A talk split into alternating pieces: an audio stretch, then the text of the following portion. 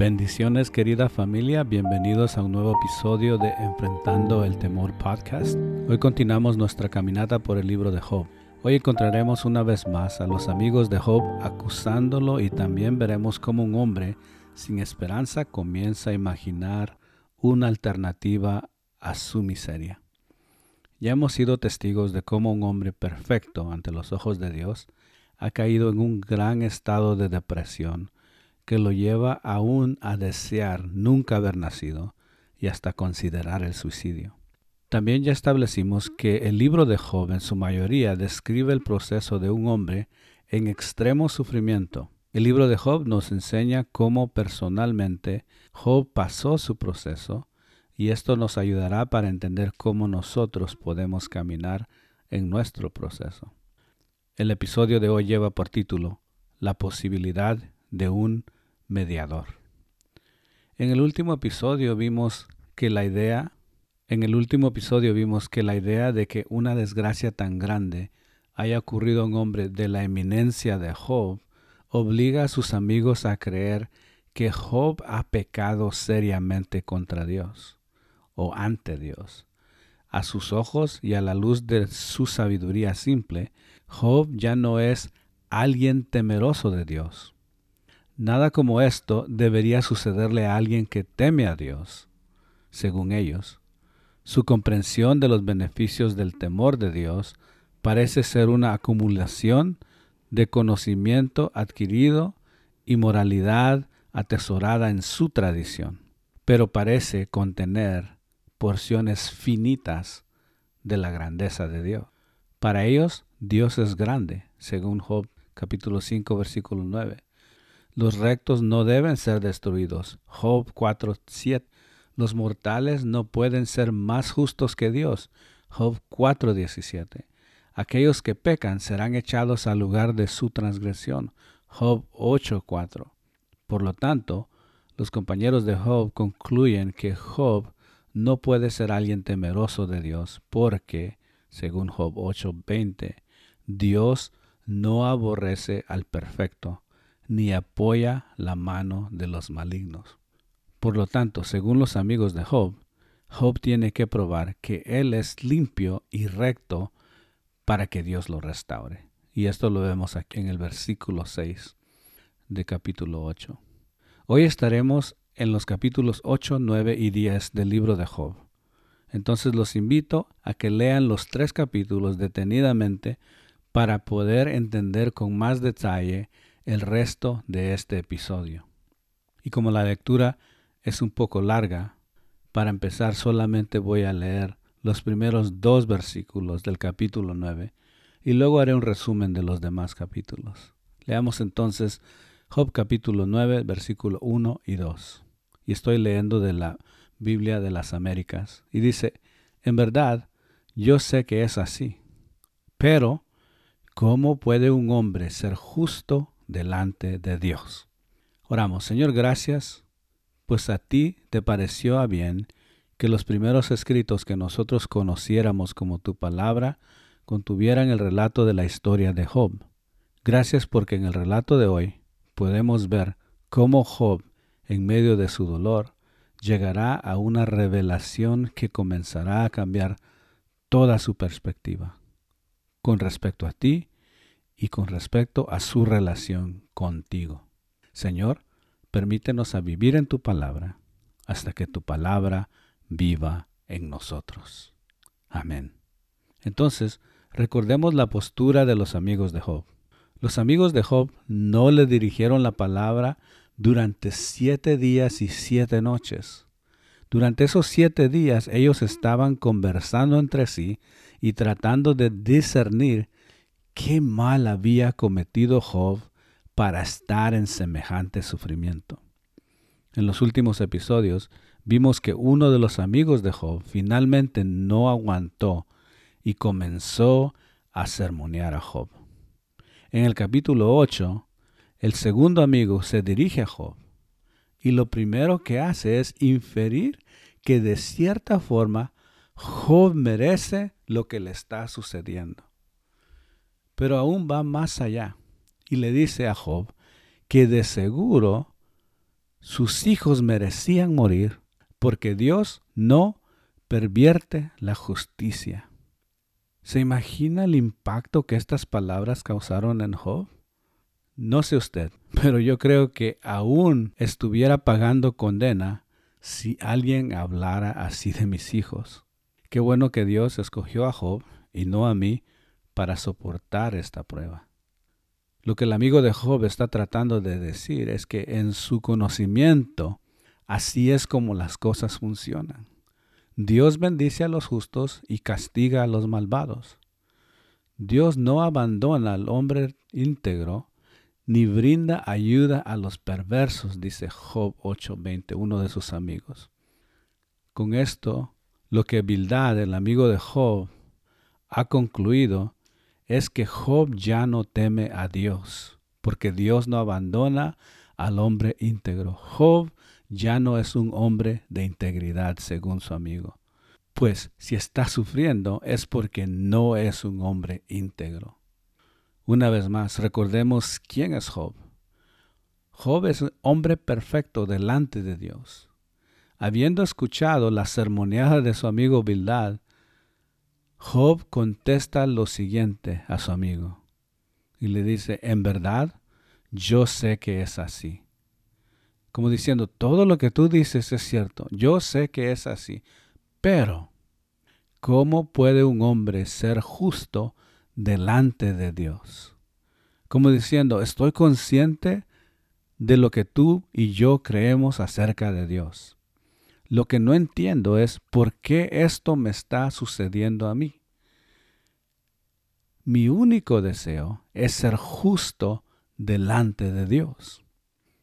Vemos entonces que en su proceso Job ha llegado a darse cuenta que lo que más le motiva en medio de su dolor es ser justificado delante de Dios. Pues su pregunta es, ¿Cómo puede un hombre ser justo delante de Dios? El temor más grande de Job ha sido estar solo en medio del sufrimiento que lo ha sobrevenido. Y por lo tanto, el deseo más grande de Job es estar en la presencia de Dios. Job anhela a Dios. Anhela estar delante de la presencia de Dios. Y su pregunta es, ¿cómo puede un hombre ser justo delante de Dios? Como diciendo, por mis propias fuerzas no puedo. Y el problema, según Job, es que Dios parece estar ausente. Tanto que Job declara en el versículo 11 del capítulo 9, si él pasara junto a mí, no le vería. Y si me pasara delante, no le percibiría. Entonces la pregunta es, ¿Cómo podría un simple mortal estar o venir ante la presencia de Dios? Job no puede olvidarse de su dolor. Eso es imposible. No puede pretender que todo está bien, nada más porque sus amigos le dicen, o para quedar bien delante de sus amigos, o para que la gente no hable de él.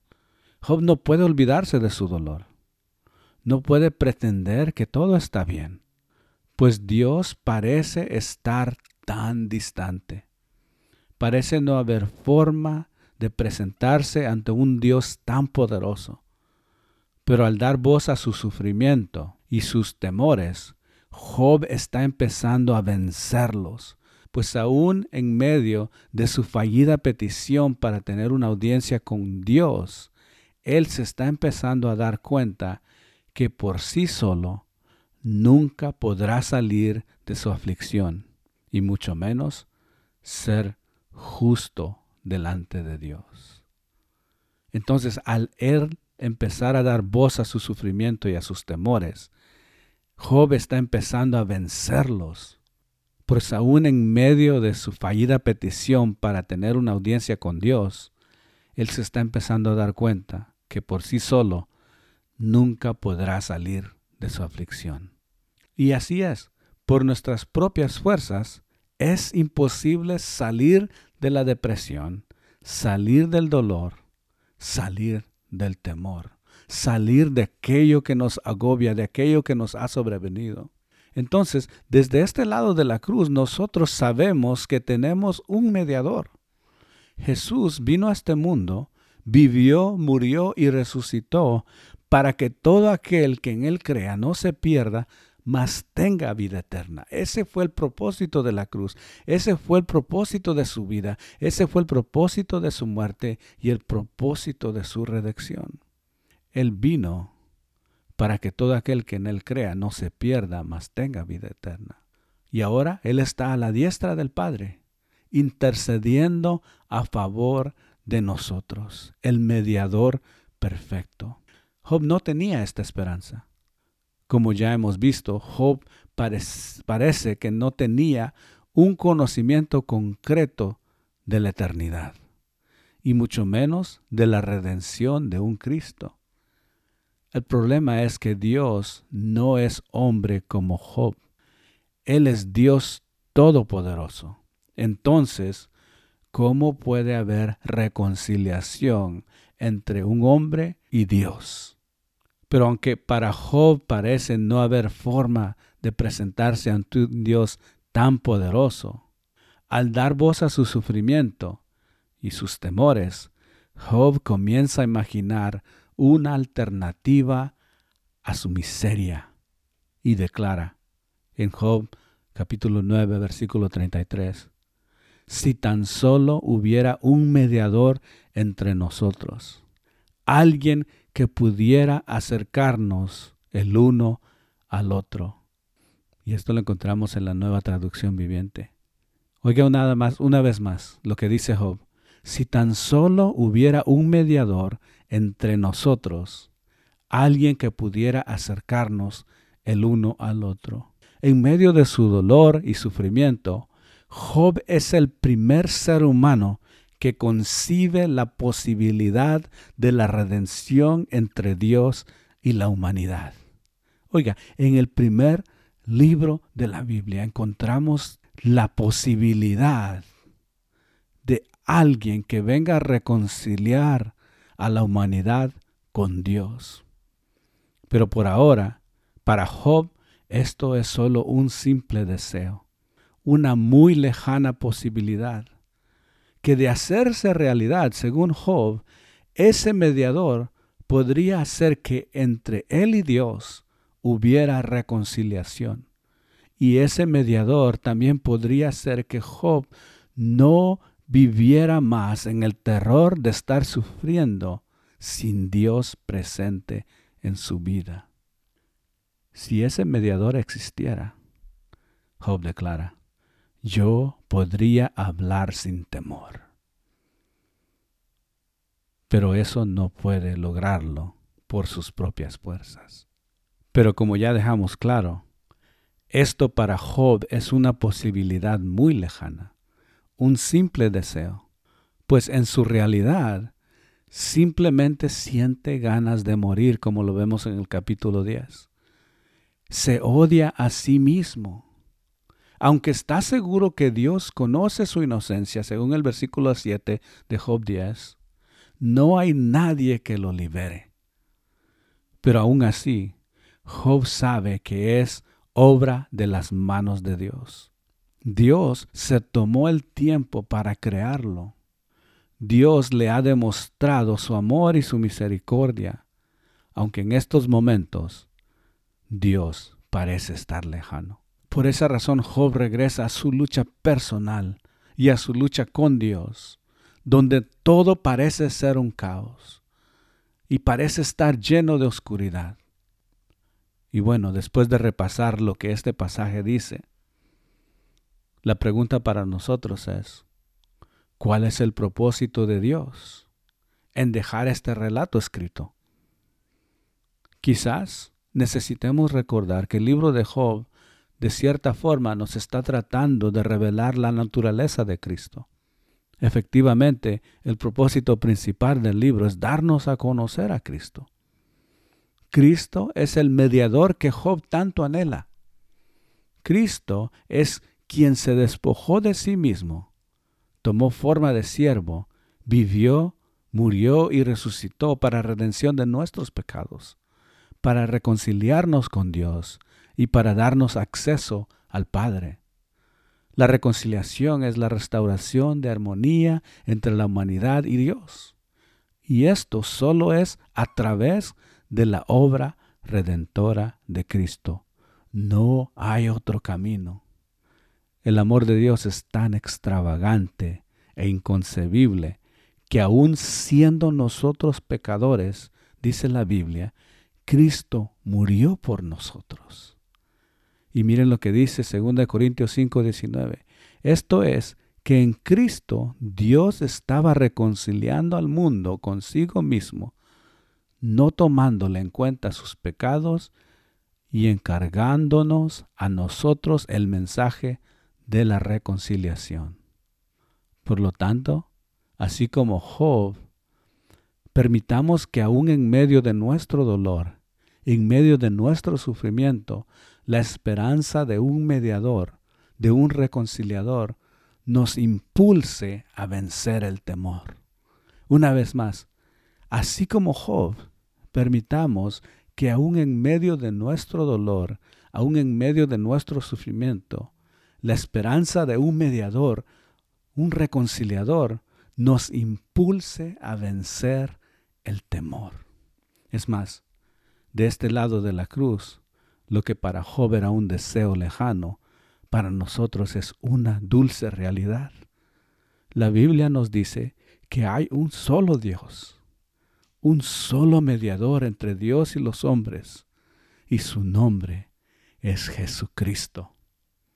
Entonces, si Cristo es nuestro mediador, al igual que el apóstol Pablo, yo estoy convencido de que ni la muerte, ni la vida, ni los ángeles, ni los demonios, ni lo presente, ni lo porvenir, ni los poderes, ni lo alto, ni lo profundo, ni cosa alguna en toda la creación podrá apartarnos del amor de Dios, del amor que Dios ha manifestado en Cristo Jesús, nuestro Señor.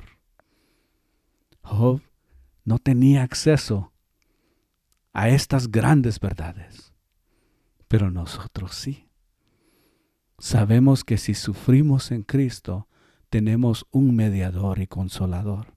Sabemos que es evidencia de nuestra pertenencia a Dios y sabemos que aunque no nos demos cuenta y aunque quizás el proceso no nos guste, Dios está obrando todo para bien de los que lo aman. Y un día todo va a estar bien. Permítame orar con ustedes.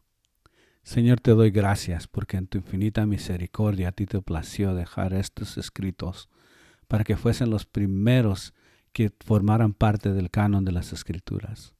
Señor, gracias porque en ellos encontramos a un hombre sufriendo, a un hombre en mucho dolor, pero también lo encontramos deseando que hubiese un mediador entre él y Dios. Señor, nosotros ahora de este lado de la cruz conocemos que ese mediador es Jesucristo, nada menos que tu Hijo que se despojó de sí mismo para tomar forma de siervo, para venir a este mundo, para vivir, para pagar por nuestros pecados en la cruz, para morir y resucitar dándonos la esperanza de una eternidad contigo. Señor, te pido por todos aquellos que escuchan este programa, que están pasando por alguna necesidad, por algún sufrimiento, por algún dolor, por algún luto, Señor, del cual quizás sienten que no hay salida. Pero tú, Señor, eres quien no es nuestro mediador, Señor Jesús. Te pido que seas tú consolando cada uno de sus corazones. Y si ellos no te conocen como su Salvador, Señor, que puedan en este momento poder hablar delante de ti, pedir perdón, reconciliarse contigo, Señor, y que puedan desde este momento comenzar a gozar que tú eres su mediador que ya no están solos, que no caminan solos, Señor, sino que tú estás intercediendo en todo momento delante del Padre en su favor. Te pido por cada uno de ellos, Señor.